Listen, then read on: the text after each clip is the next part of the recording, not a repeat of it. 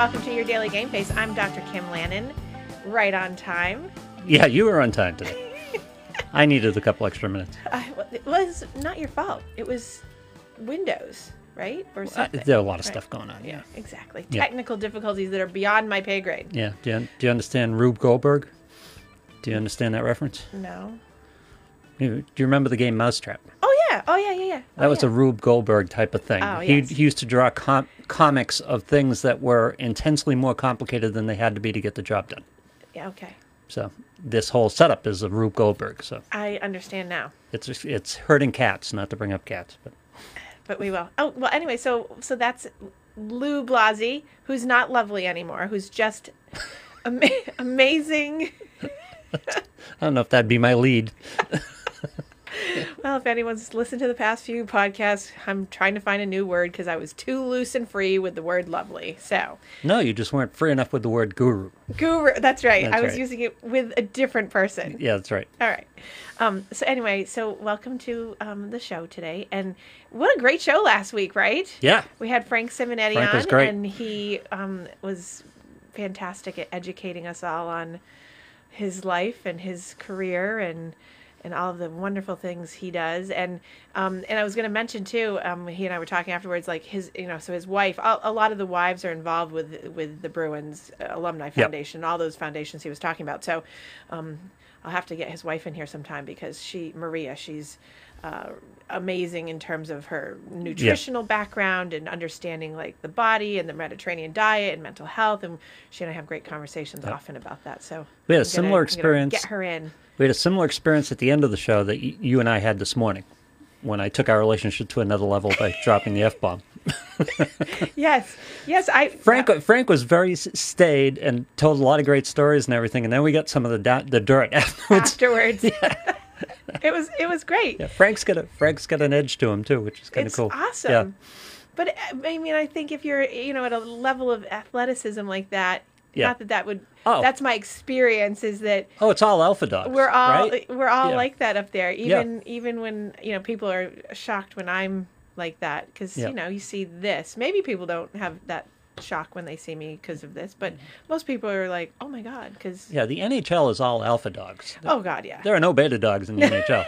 It's not the way it works. So it was, it was really fantastic. I got tons of feedback. So thank you everybody that was listening last week. I will be having more guests on, um, and certainly arranging that in the next few weeks. I've got a couple nice surprises coming in that I will Nice. tease you on. That you know, we're going into the winter, so we've got winter sports and some other um, people coming down the pike that would love to join us and talk to us. So that would Do be Do we fun. have winter sports? Are we going to have winter sports? We are. So I was just talking to some clients yesterday. They're avid skiers, and um, one Oh. one that's semi-professional. That's and an interesting thing. what? How ski resorts are going to be handled. Well, that's what we were talking about Yeah. about so all the different ski areas and what the what's going on. So I keep up to date on all that because, of course, I have skiers in in the Olympic level, and I have snowboarders and Yep. other things that go to the Olympics and that level. So I'm keeping tabs on all the ski areas around here because they're actually, for the most part, opening. Um, I was up north this weekend for leaf peeping. By the way, everyone should stay home. Why are you all not quarantining? Why am I like I should not have to quarantine? No, everyone else is up there, so no. Um, all kidding aside, but it was, you know, everyone's going because they're in quarantine. Everyone's going to the places, so all the resorts are making great strides. It seems to really do social distancing, keeping so because they need to make their money. But How in you can already God's name are you going protocols. to do that? what? How in God's name are you going to do that? So well, so everything's outside. So they didn't have Yeah. anything going on inside. Everything. So they've created where I was. They've created all these huge outdoor spaces with tables and bigger fire pits, and they've brought in heaters and. So I mean, they're making the best of it Yeah. to to accommodate, um, and you know, like the chair lifts and the gondola. They were you could only do it was your either one rider or your family. Um, huge gaps in between, plexiglass. Like so, they're doing Yeah. you know the best that they can so that they can stay open and in business which you know i think that for the most part from what i'm hearing from people both in the recreational side of skiing and then the um, professional side is people are people are going to go if they're avid anyway, and they're just going to do their thing. They're going to get out on the mountain. They're not the ones that are typically the après skiers that are going to hang out afterwards and at the bar. If they do, certainly the ski areas that I've been to in the past few months to watch this happening and get it ready, they're all setting up for that to happen. And then people that are recreational skiers that have been skiing that are you know that have done it before they'll go up and they'll do their family vacations like they've been doing all summer because you know they're Yep. quarantining either here or there and then i don't know this is where the sort of wild card piece of it is is i'm not sure what people will do you know because some people have tried new things this summer Yeah. because they're in quarantine um, i wouldn't necessarily say this is the best thing to do is to go out and try skiing for the first time because you have to be close to people you'll in bigger groups if you have to take a lesson even though they'll social distance i don't think that's probably the best idea Yeah. however you will have a helmet and mask on essentially because it's freezing out True. and and so on and so forth but i wouldn't necessarily say that's your best bet the alternative to that is the reason why i'm talking about this is because this is what i'm constantly having to evolve with as this goes on is that you know if you have kids certainly sledding tubing um, all these ski resorts have put in some of these new nature adventure things for kids and families that aren't necessarily going to ski so that they can do it in the winter Interesting. Yeah. so everyone's adapting and accommodating around social distancing, spread of COVID, and being able to still have outdoor activity so you're not trapped. Because unfortunately for us up here in the Northeast and the Northwest, you know, when we're not in, in the sun, we this is where we're going to be more of a a hotbed of Right. depression, anxiety, uh, lack of you know movement, um, just in general as as we are anyways, just because it's winter up here. But because now you add in quarantine and the, and all the other stuff that's going on, now it's oh no, oh Yeah. the, the the summer fifteen becomes the winter thirty. Right. Yeah. Exactly. Yeah. and and I'm already trying to help people along with like, okay, you can't be sedentary because the more you're sedentary, and now it's going to get dark in like two hours. Lou. We've only been up for two, but it's going to be dark. How many times have you had this thing? I've already had like four of them where you walk by the clock on the stove. It's only seven thirty. Yeah. Feels like it's like ten o'clock. 10:30. Yeah. I start that at around five thirty last week. I was, you know, because it's six oh eight is the Yeah. sun right now, and I walked by. I'm like, oh no, oh no. Yeah. And so in a couple weeks, I know. So, and you do this too. Is it I get up in the dark, Yep. and I'm only. I still have at least at least three or four patients usually by four o'clock left in my day, and it's dark. Yep. And I'm like, oh no. Yeah. so four Go o'clock. to work in the dark. Go window and home in the dark. Yeah. Yeah. Yeah. So so so these are the things that, that This is this is nuts. We should be on Atlantic time. right right. Forget daylight savings time. Forget uh, forget Eastern time zone. We should go to Atlantic time. That that, that would be I don't care if the sun doesn't come up till ten in the morning. It doesn't bother me. So as long as it stays Yeah. longer in the waking hours. So have the ski resorts talked about limits?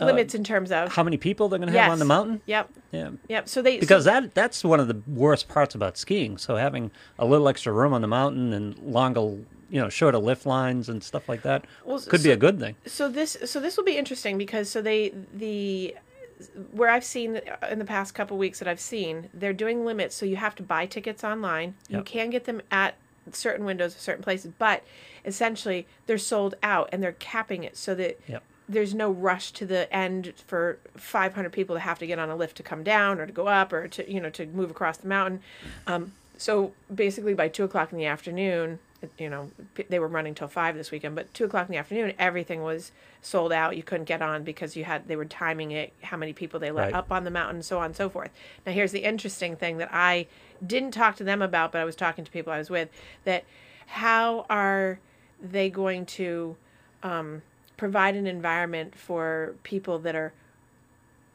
scaling the side of the mountain without going up the lift because they really want to ski so they go up in skimboards or you know they're going Yeah. up they walk up or they snowshoe up and then they ski down i think there's going to be a lot of that Yeah. so yeah There are that many people that are that crazy to scale up well, the mountain. Well, yeah, they people love doing that. I mean, you, you get people, like, you know, any of the mountains have these trails off the side of them, and people hike in the winter, people snowshoe in the winter, people um, do cross country skiing in the winter, and that's not really guided by anything. You're allowed to just go do that. That's free. Yep. And so I imagine, and I also know because I've talked to some people that are going to do it Yeah. you know and so if i know a handful of people and they know a handful of people. I imagine there's going to be a lot of people doing that because if you get turned away at 12 o'clock that you can't get a, a lift to Yeah. come down, Yep. people will figure out a way. But they'll only have a four hour window Yep. because it's dark at four. That's right. Yeah. you know, unless you're going to a ski area that has the uh, lights on, which most of the bigger mountains don't have that. It's the smaller ones. But so it's very interesting because people are really trying to adapt to making sure they can stay open, not have issues, have people be happy, and providing the opportunity for people to be out there and having a good time.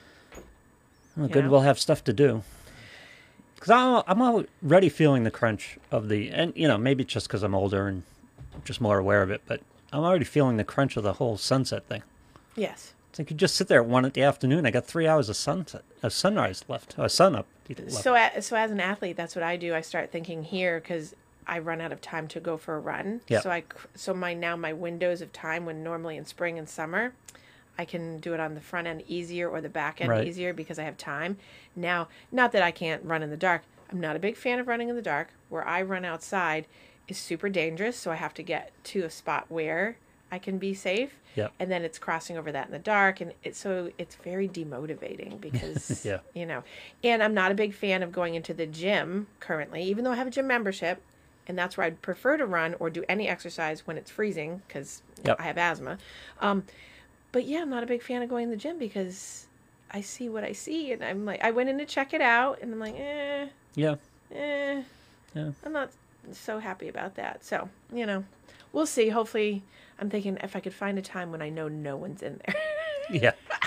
No, I've already turned myself down a couple times wanting to go to the gym because I, I don't do it in the, in the good weather. right. But you know, now and it's more efficient. I, I'm going in to burn calories. It's all, and I can do it more efficiently in the gym. Right. So, um, but a couple times I've gone. Maybe I should go. Nah, Yeah. no, not ready yet. Right, and, and so that's I think I think that that's you know what most people I see that the gym parking lot that I go to is very quiet, and when I have gone in just to check it out to see, there's hardly anybody in there. But I'm They still have like masks eh. on the machines. huh? Do they have masks on the machine? Yeah. So I have a really great place that I go because I have asthma mask. that allows me to go on. It's not the gym; it's the place Yeah. where I go for PT. They allow me to do what I need to do, but they had to. God love the place I go. The owner built me a screen around the treadmill Wow. so that I wouldn't have to wear a mask so that because when I run and people will be like you can run and have asthma. Well that's good. Yes you can but I have a hard time Yep. because of my allergies and how it backs up. So I mm, tried and it's very difficult. I'm sure if I was forced to and had to I could do it but it would be difficult. But my this guy who's the owner of the place I go to he built me a screen so that there would be no one would be complaining on the outside of me. I'd be happy and everyone would be fine. Good for him. I know.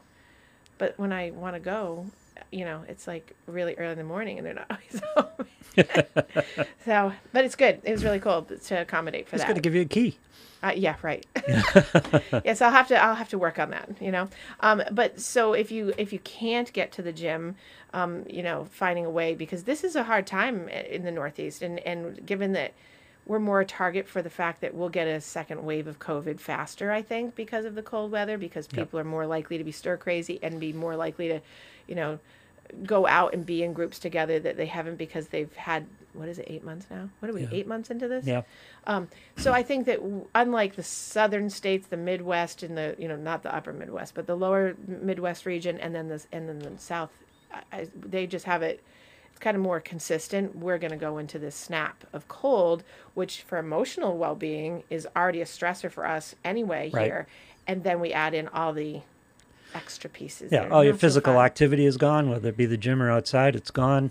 Governor Baker's talking about social distancing at home now for the holidays. Right. It's like, hey, So now, so I- so these are all things that come up in my office Yeah. because it stresses people out. Hmm. So this is one of the so the thing about social distancing at home.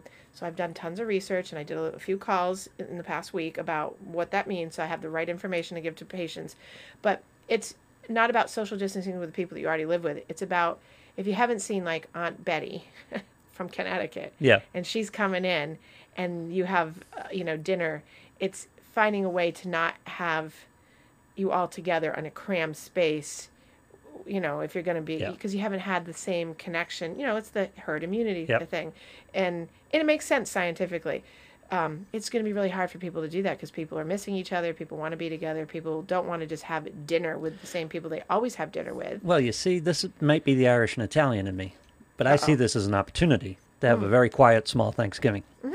and not deal with the family. See, that's what I say. Yeah. So that's my, you know, I'm always generating the alternative. Sorry, thought. no COVID. Well, that's well, that's I'm generating the alternative thought, and I say to people Yeah. like, this is the perfect opportunity to have just a nice, peaceful, like no time, like not that you can't have peaceful times with your family. Said anybody, no one, no one ever. but to not have, you know, you don't. there's no stress. You don't have to do the over the top dinner. You don't have to make accommodations. You don't have. It's like you know what, this year, everybody just kind of do their thing. However, there's those people that say, you know, so and so, I haven't seen them in so long, and they're getting older, or, you know, I I have a new child, or, but I say, yeah, but, mm, Yeah. you know, and people are sick of the zooming, and people are sick of Zoom dinner, Zoom drinks, Zoom, you know, which is why lots of people are going out and starting to do things. Yep. And therefore, there's an uptick. I didn't like the Zoom dinners. Right? My family started doing that because they're tougher to get out of. yeah, yeah, because it's like, where are you going to tell them that you Yeah, went? exactly. I'm taking a shower. Right. yeah. yes, they always know where you are. So, um, yeah, I never actually did the Zoom dinners. I have a nice social bubble, so I was able for the first few months to just stay in that social bubble with a, a group of us that Yep. has stayed us. So it's been very nice, and it was like one weekend us, one weekend there, one week. So it was a back and forth, and it has been, you know, Yep. very well contained. Yeah, It's going to be a tough. It's going to be a tough fall. It's gonna, is. It's going to be a tough fall going into winter. and and then you have the kid so then this is the other thing that's come up and i think for mental health coming into this season for us in the northeast is i'm watching schools already having issues and like so it went from Yeah. i've seen a couple schools shut down i've seen a couple classrooms shut down because it went from school the school was going to shut down but then it was like wait not the school it was just going to be the classroom that the issue was in Mm-hmm. and then so now they're trying to adjust for all of that because You mean issues? Co- COVID. Inf- oh, okay. yeah. positives. So either the I mean, there have been plenty brought of in, issues. or the yeah. teacher has had yeah, Yeah. So COVID related. So either the teachers brought it in, or they've been exposed to someone, or it's been mostly teachers that I've heard of. There's been a, one case of a kid, but mostly like teachers who've been exposed to someone else in their own personal life that have brought it in, and Yeah. unknown- you know, and they have to alert the whole school. Yeah. And so and so you know what I said? I said November first. If we make it to November first before everyone shuts down, I would be surprised Yep. but I think people are trying really hard. I know there's some schools that are fully in, like the private schools are fully in, not remote, and I haven't seen anything currently around here that's had an issue, so that's good. Um, and I've seen an um, a healthier mindset in my kids, my teenagers and stuff, client wise, that have gone back to school fully. The stressor on them is they're constantly being monitored for so they have the additional add-in of not just doing schoolwork and teaching you know Yeah. they have to be monitored for who they're touching what they're touching what they're doing how they're talking if they have they can't have anyone near them in the cafeteria so it's a lot Right. it's very stressful Yeah. and you know it's like i would just rather sit at home on a zoom call How are kids doing in general with remote learning? Because it doesn't seem very conducive to me to pulling this off.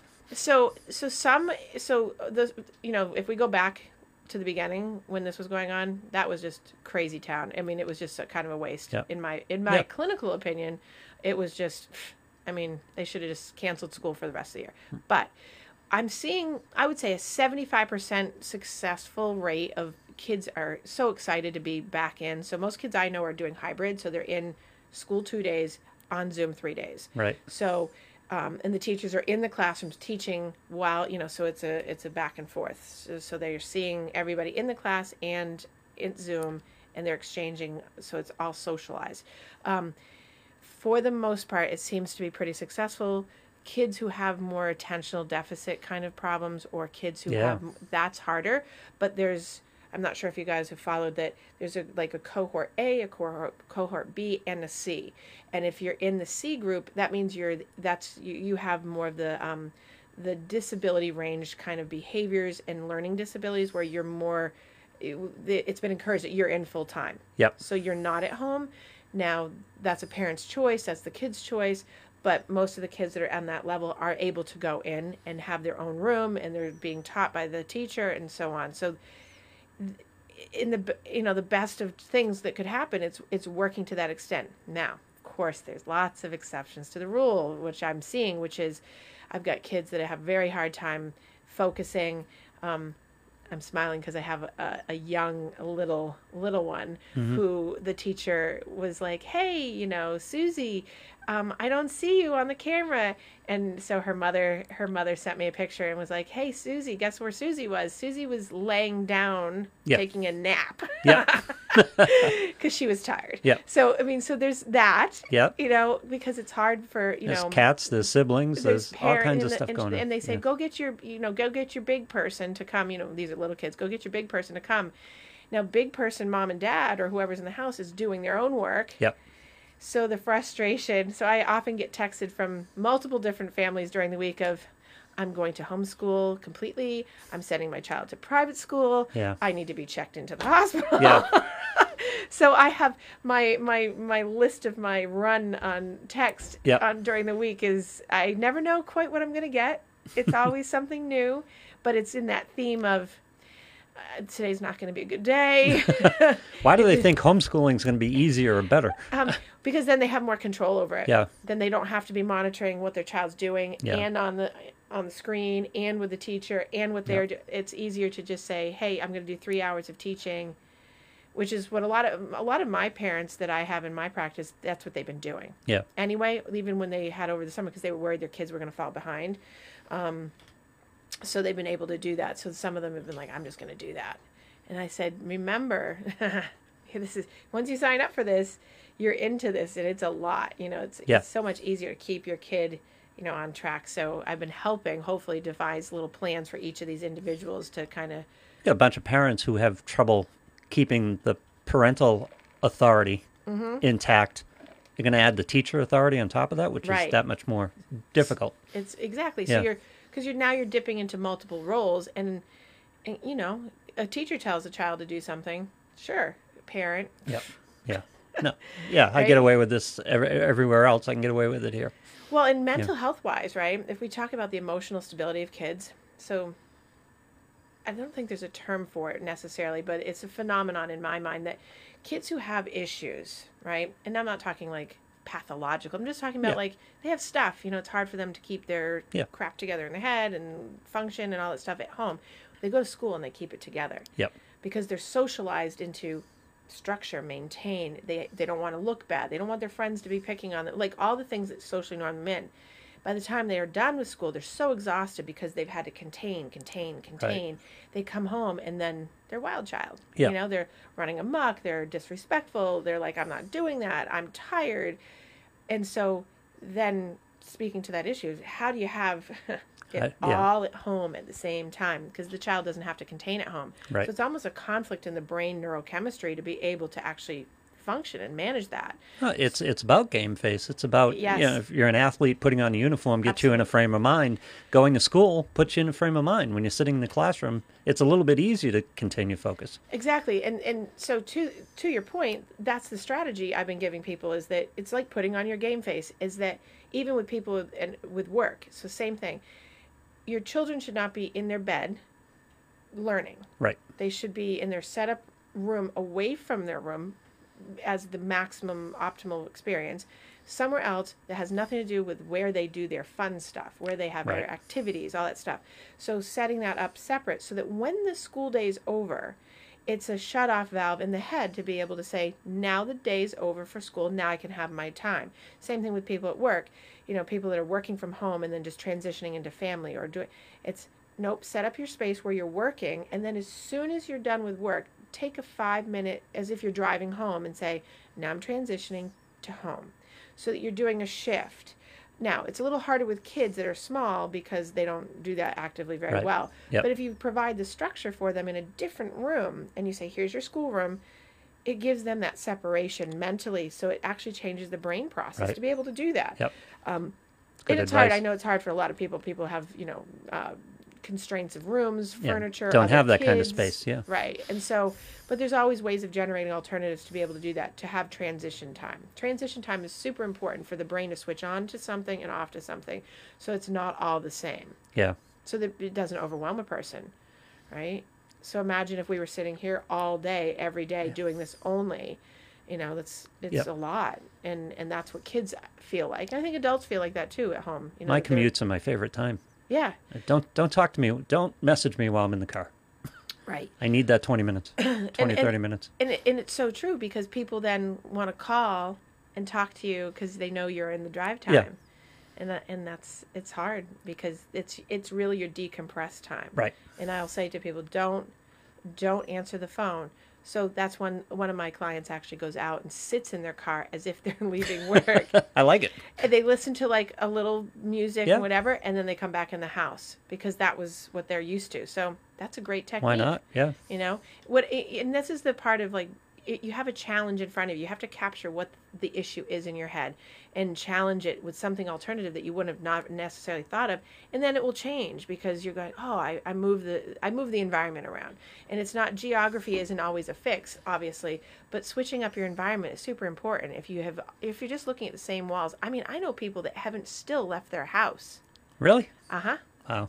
Yep, they haven't left their house because they're afraid, and they actually this was so caveat aside because this is where you know we now we go into a little pathology because it's it's sort of messing up the child in this scenario. Sure. But um, they told the children in the house that they weren't going out at all because everybody outside the house had COVID. Wow. Everybody. Wow. So yeah. they ended up recently coming out of the house and the child was very one of the children i should say uh, was very um, perplexed because they were asking like oh you know how was your covid? How are you doing? And and the family was like what are you talking Yeah, about? So yeah. they had been so sheltered in. Now you know people will say you know the reasoning to keep them safe to keep it that's great. However the mental impact of that Yeah. and and the the fear to talk about threat generation of the reality of what's really gone on mm, it's changed that child's experience now you just turned the world into the Walking Dead. into adulthood Yeah. well and that's and Yeah. interesting you say that because we talked we talked about that in the frame of reference of that their mental visual on it was that there were zombies walking Yeah. around so that was exactly how Yeah. they were viewing it because of their brain and what they've seen and Imagine that load on a kid. well, that Yeah. and that's the and, and and this isn't this isn't isolated. I mean, there's a lot of people that have done that, and I know a ton more that haven't. But that there's people out there doing that, and I understand the safety and all that stuff. But you still have to be able to be factual with not everybody's out there. Not everyone's walking around like a zombie. That's not true. I had a, a full session yesterday with a seven year old about zombies Wow. because she and and this is common anyways Yeah. you know monsters zombies ghosts and it's halloween and it's exciting and it's scary but the zombie thought process comes around from the fear of what she's known of what she's been recently told and how it shaped her and my question was to the parent is like are we trying to generate fear or are we trying to generate fact and understanding and the parent felt really bad and was like, "Oh, I didn't realize I was doing that because the child was so worked up about even going to sleep at night." It's funny. The approach should be age appropriate, and they not only didn't go age appropriate, they went way over the line. Yeah. I mean, you wouldn't you wouldn't tell it if that were true. By the way, Right. you, you wouldn't tell a kid that No. that age. Right. What, what you tell them is it's out there. It's a threat. It's something we have to deal with. We have to be cautious, but you know, right. not everybody's a zombie walking around out there. Well, right, and I think I think that there's a variety of reasons psychologically why people do. You know, one we've talked about the fact that people will tell others what they've what they were grown up with and how they were parented. Um, people also have their own fear and threat generation. They've come to be with their own life experience and they're just afraid of the world, or they're you know, or they they aren't triangulated thinkers where they're not looking at all types of information. They're only very unilateral and walk you know walk Yeah. down the middle of fear, um, and they're you know they're anxiety based. So many people are anxiety based, and this pandemic has not helped anxiety. Yeah, but I'll be cynical too. And there's I'm Please guessing do. a lot of that was about shutting down the conversation. yes, Kids, I want to go out. I want to go to McDonald's. I want Right. to do this. I want to do that. No, Right. there's all zombies out there. Just right, So, you know, and it's like, wow, you know, just to just to create a path of least resistance. right. Well, and, and creating also the path of least resistance that then has a huge impact on the person's now adulthood when they come into it. If all people are bad, I mean, even though that it's not what was said, the perception of kids turns into because they're very concrete at that mm-hmm. age. So it's it turns into this people are bad, people are sick, people aren't good, people are doing the wrong thing. We're the only ones that do the right thing instead of it being a broader open experience message. Joe says, uh, great topic today. This all hits home. Trying to work, two young kids doing hybrid remote learning, and on top of it, all the anxiety about what's going on in society today. It's hard.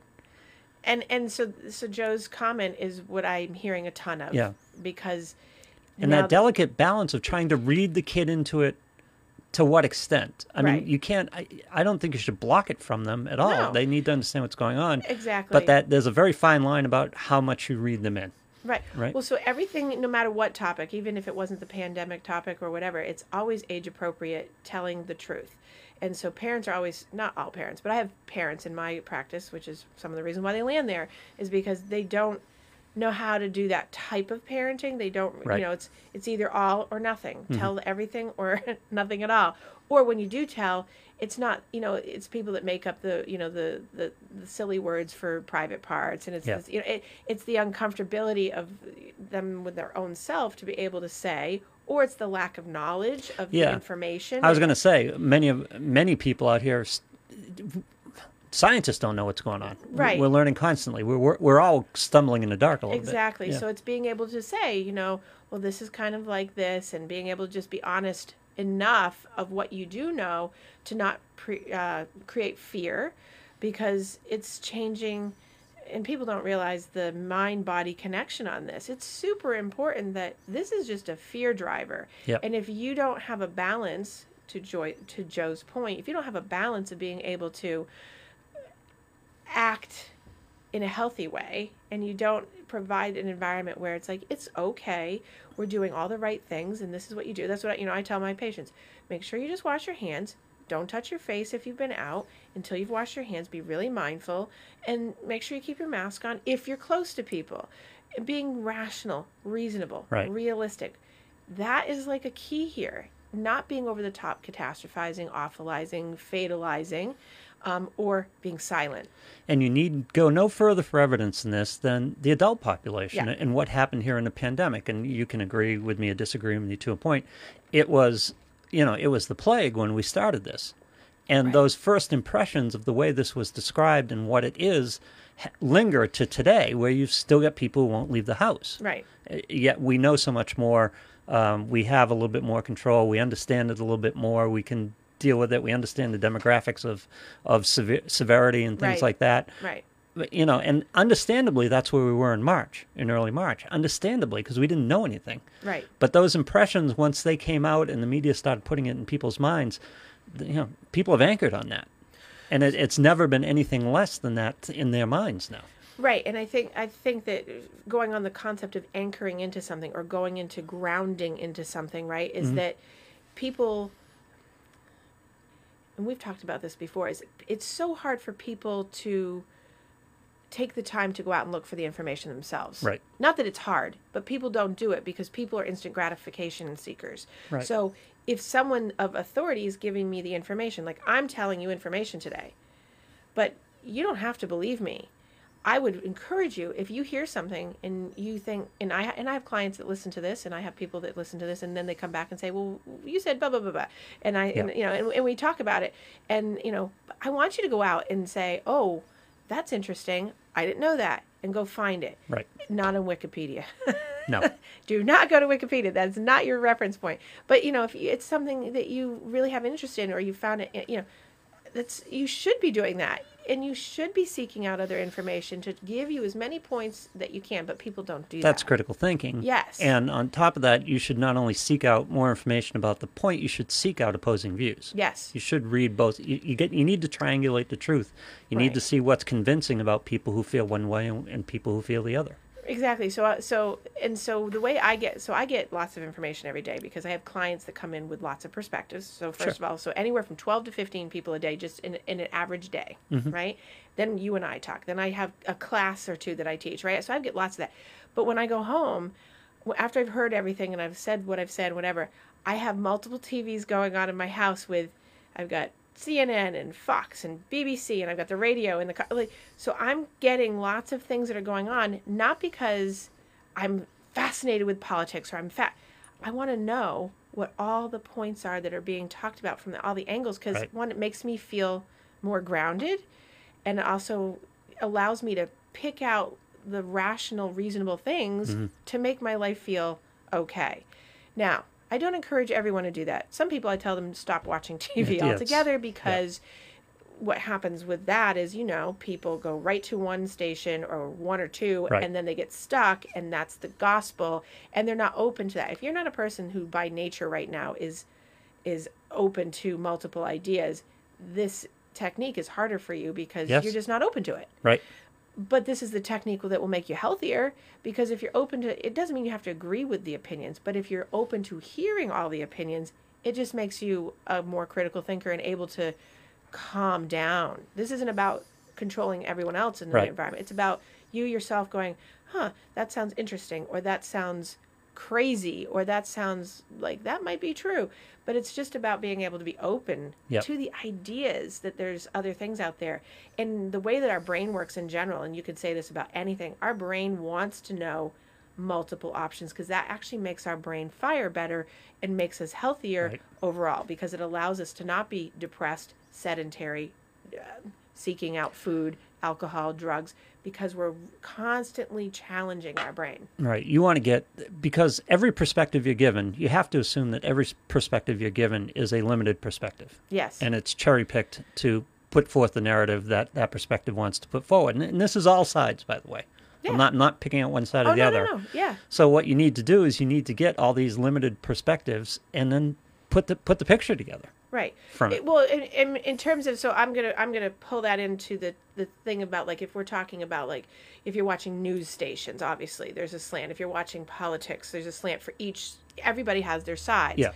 i i think that there's many people in the world that are able and we've talked about this like this is that we do this. We step outside of that and look at that. And you see my social media and i Yeah. see your social media.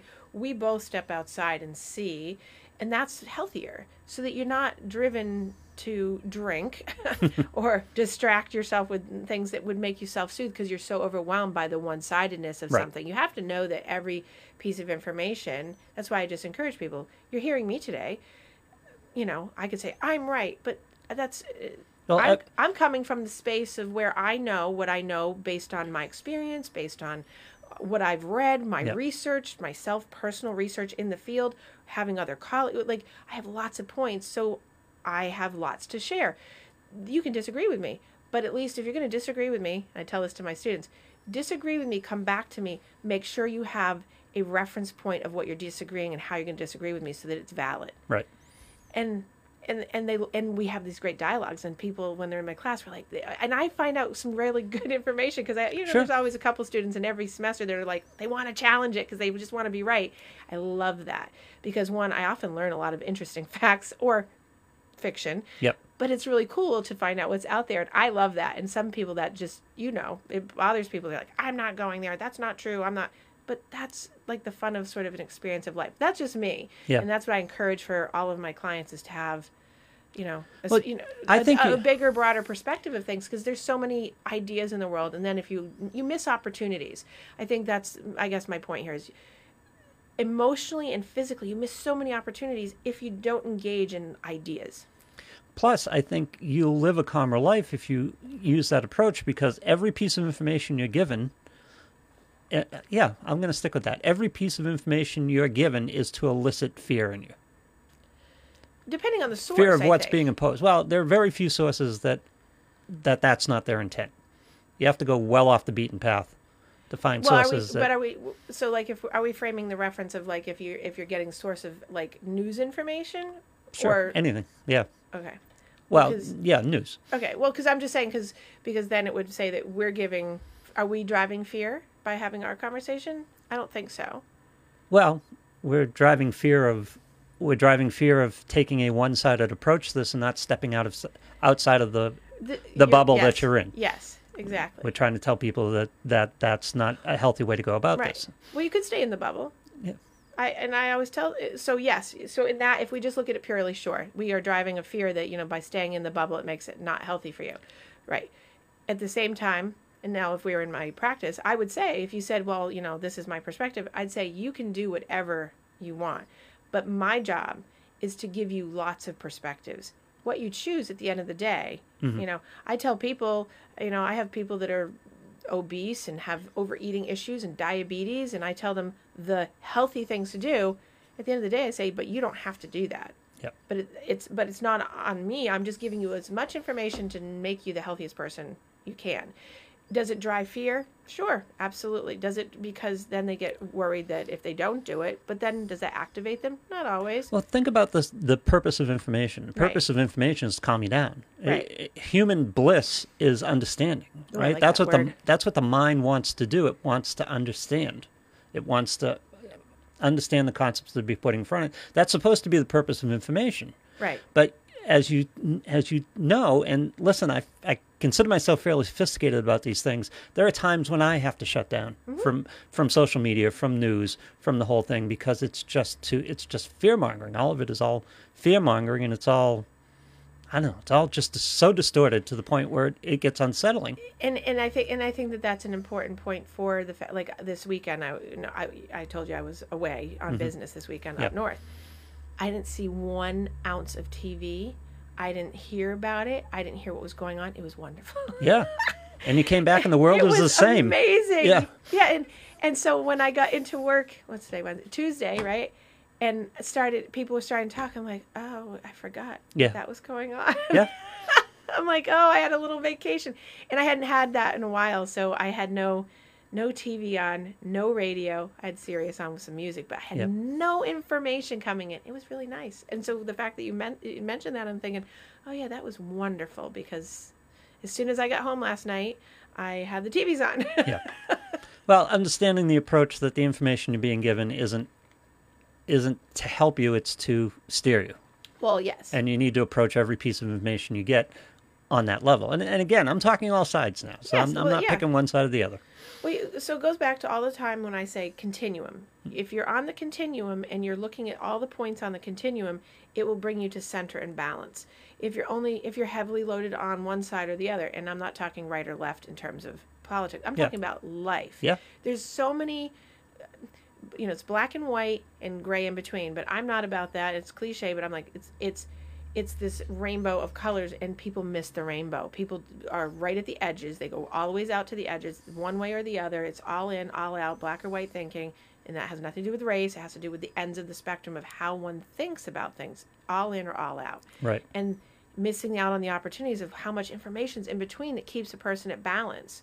Going back to Joe's point that he was saying is like finding that point of of helping calm a situation. You've got kids, you've got your job, you're trying to do a business, you're trying to have friendships, you're trying and it's like, okay, how do you do that in the best way without being in fear or having something bad happen or isolating yourself? Yep.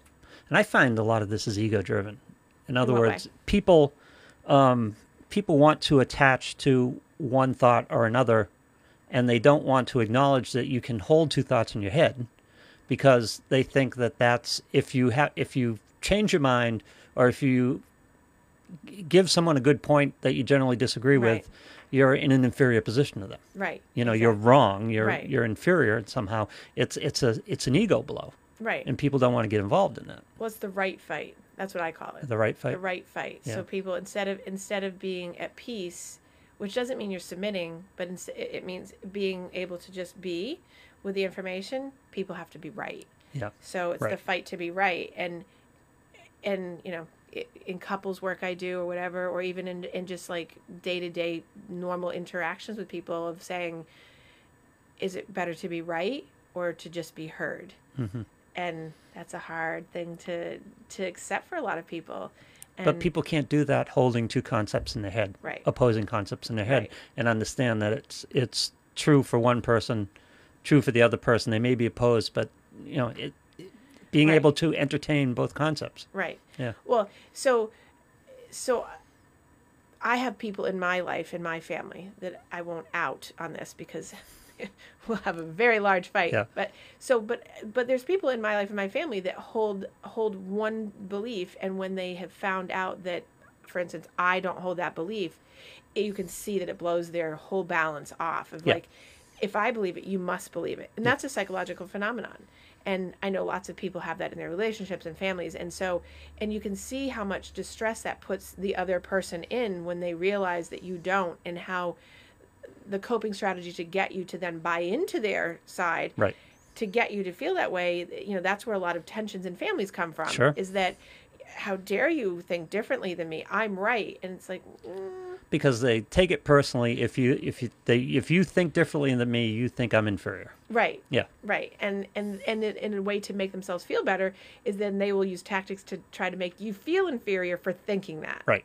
And so it's you have to have a really tough skin and i you know And this- welcome to 2020. and well that was yeah, Yeah. so it all loop, right Yeah. so it all loops back around because it's it's a Yeah. perfect It's where you we are. yeah and so even though you know We are at a- in a family dynamic for years for people this is not just my family but it's here we are as a dynamic in a society of it's the right fight Yeah, it's uh, again, it might be the Irish and Italian in me, but we're at we're the country is at nine o'clock in a family dinner yes right now. Every That's- nine every nine p.m. in my family dinners was an all right all out right down- argument about something or other. exactly Yeah. yeah and just add alcohol Yeah, exactly. Well, and plenty just of add a alcohol. little Yeah. booze and we're off to the races, Yeah. right? Yeah. But it's true. So see, that's a perfect example of why everyone doesn't need to get together for Thanksgiving. Exactly right. Yeah. Everyone just stay home and do your own thing, right? I want to go back for a couple minutes. You talked about the cohort courts, and I'm kind Yeah. of encouraged to hear that because I think what public education needs Yeah. to be effective is they need to get away from this homogenization of kids. Yeah. In other words, for the past couple decades, it's been all kids are the same. We put them in the same classroom. We teach them the same way, and and you know we get where we're going to go. And the fact of the matter is, especially now, uh, the last couple decades in the country, you've got kids in there who are English as a second language. They've Right. only been speaking English a year or two. They're in sixth grade. Right. How can they keep up? They need special accommodations. There are kids with attention deficit that need special accommodations. There are kids who are able to go faster, Right. and we hold them back Right. because you know it's not a merit-based society anymore and we've got to put everybody in the same classroom So- and go the same ways i think we need to divide this up we need to uh, approach kids where they are So so yes, great concept of that side. I can tell you already that so educational psychology will not go in that direction yeah because of the fact that we've tried it. I shouldn't say we because I'm not an educational mm-hmm. psychologist, but psychology has tried it in terms of helping educate school systems on how to do that. It hasn't gone well because what happens is then we have the other problem that comes up. I'm just telling you this just because this Yeah. is what's happened, but what's happened is then it becomes the separation and the stigmati- stigmatization of those children when there's really nothing wrong. It's just that they have, you know, you know what I'm saying, Yes. right? Um, yeah.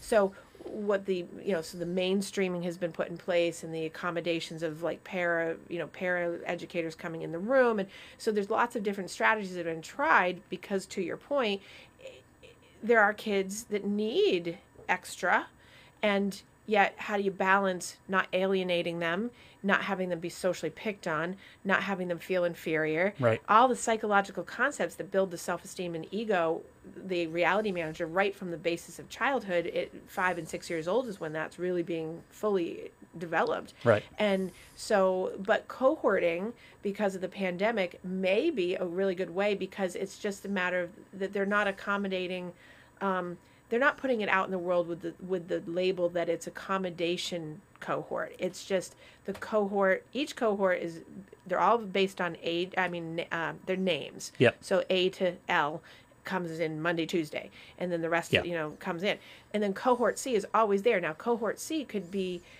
multiple things. Kids who can't stay at home because they have to come in because they don't have anyone at home to do. Then there's the learning disability kids from one spectrum to the other. Then there's um, kids who have behavioral issues, and the, and so it's all there. But that's not to say that the cohort A and B don't have that. right It's just that when the cohort A and B are in school, they're getting the accommodations on the days that they're in that the cohort C is getting every day, but those factors are just are higher on the cohort C. So in fact, I believe that's actually a better way of trying to do a mainstream, non-stigmatizing, even though there is a separation, but everyone's separated. So it's not like it's just that one, Yeah. which is what's happened in educational psychology before in education systems is it's 90% of the kids and then these 10% oh that's so bad you know so sad Yeah. for them and they need help it's not. It's like across the board equalized. But what's ignored in that viewpoint is this is happening in the classroom anyway. You- Yes, you, of get course. you get kids who can't keep pace with the classroom, Right. and they're stigmatized, and Right. and you've got kids who are bored out of their minds Right. because they can go faster, right. and not only are they stigmatized, but they're they're being cheated here because Right. you know And they can a- go. They ought to they ought to be accommodated. They ought to be. So that's an ongoing Yeah. issue in school systems since I was young. I remember, you know, my mom and dad, my dad's been in education all my life in, in many different facets, and that's been an ongoing pattern of issues. And I see it now. I have a kid in my practice right now that super smart, could talk your ear off about anything and everything, and can do roots and can do pie and he can do, you know, all kinds of stuff.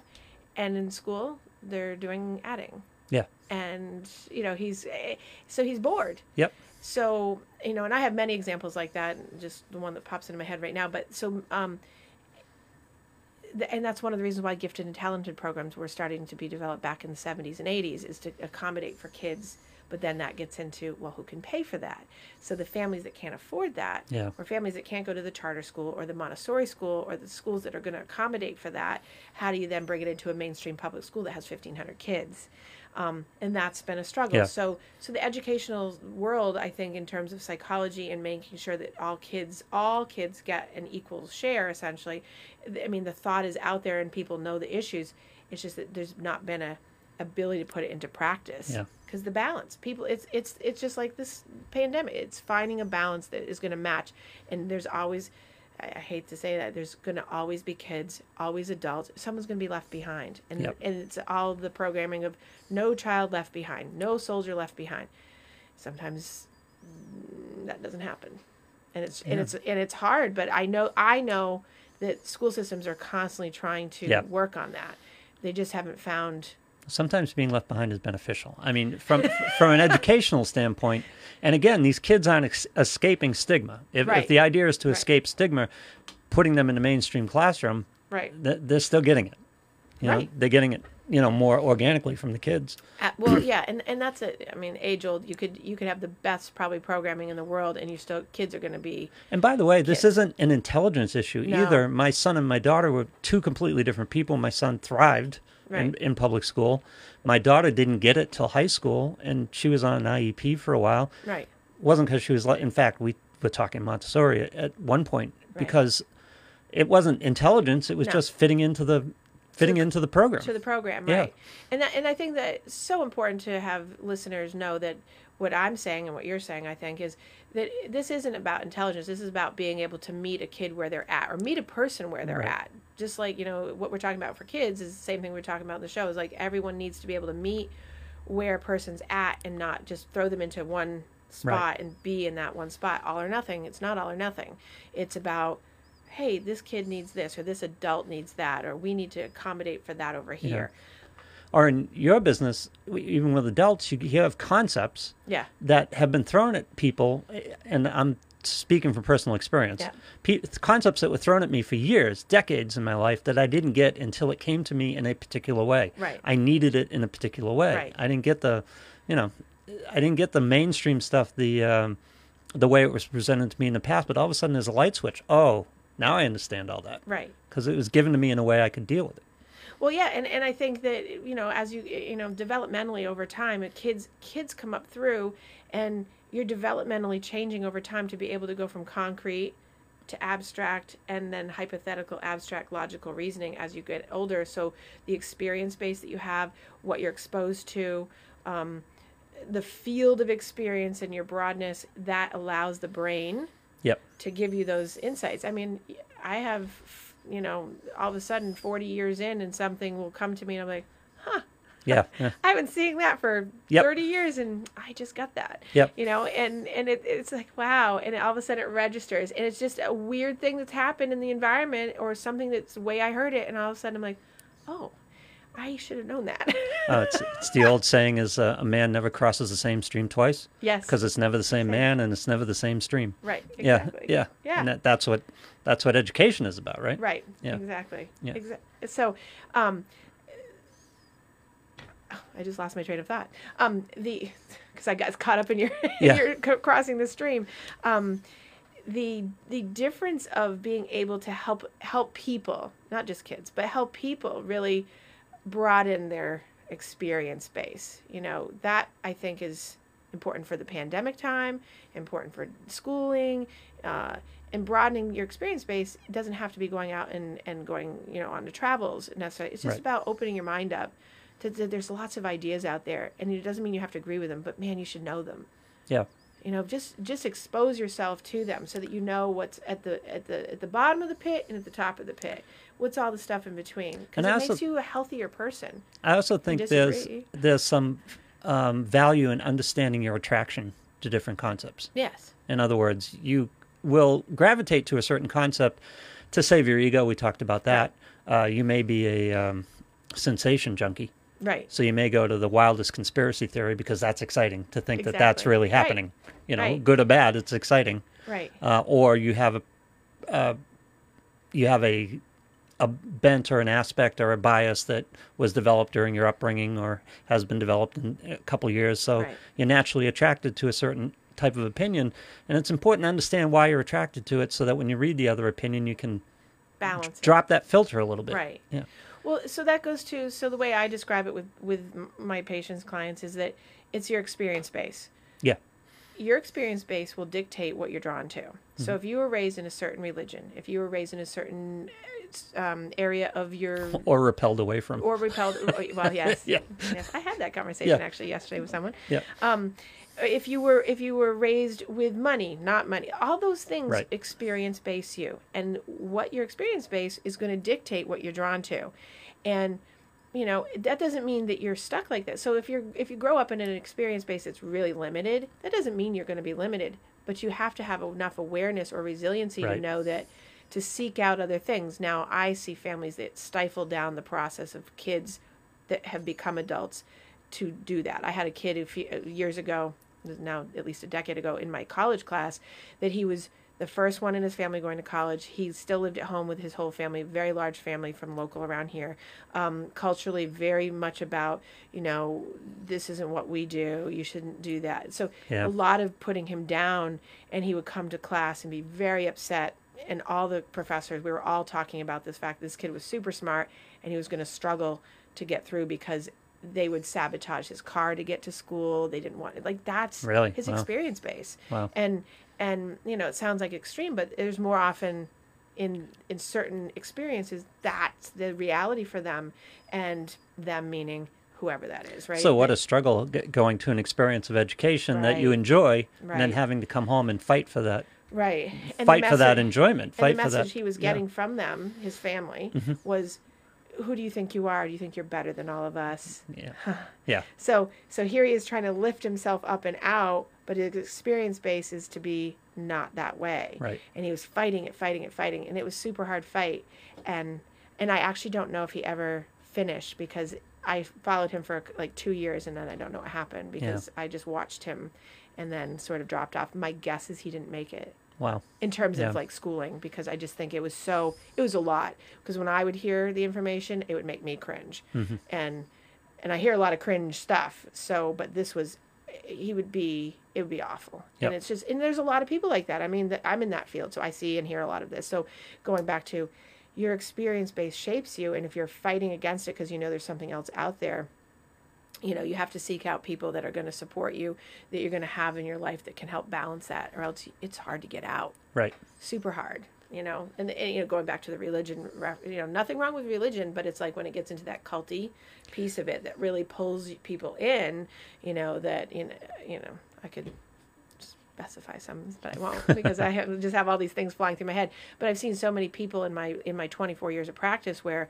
you know religion has shaped them to live in a way that has been really hurtful to them. Yeah, and to get to to be able to my goal is get them to be able to hold their religion in their life if they want it yet introduce other concepts that will be counter but also show them that they're still going to be okay they can have their Yep. faith they can still have whatever but there is this other thing and it doesn't have to mean the end of the world Well, this is about holding two concepts because a lot of times in those situations, someone will run away from their religion.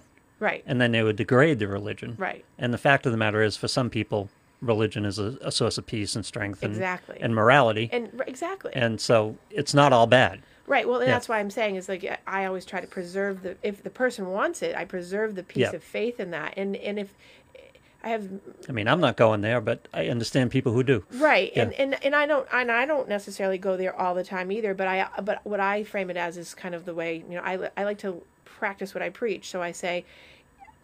Find faith in something bigger than yourself. And I'm a nature person. I Yeah. love nature. So I find faith in the regrowth of, you know, winter, not in a kind of cheesy way. 'cause I'm not a tree hugger, but I do love trees. But it's more about like I find peace in the energy of the earth and what we give back to it and how th- like Right. because it's a bigger thing than me. Right. That doesn't mean you know, and and people who do addiction work. This is where a lot of this comes from for me. Is people who do addiction work and do like Big Book and and AA and NA and GA and all the A's.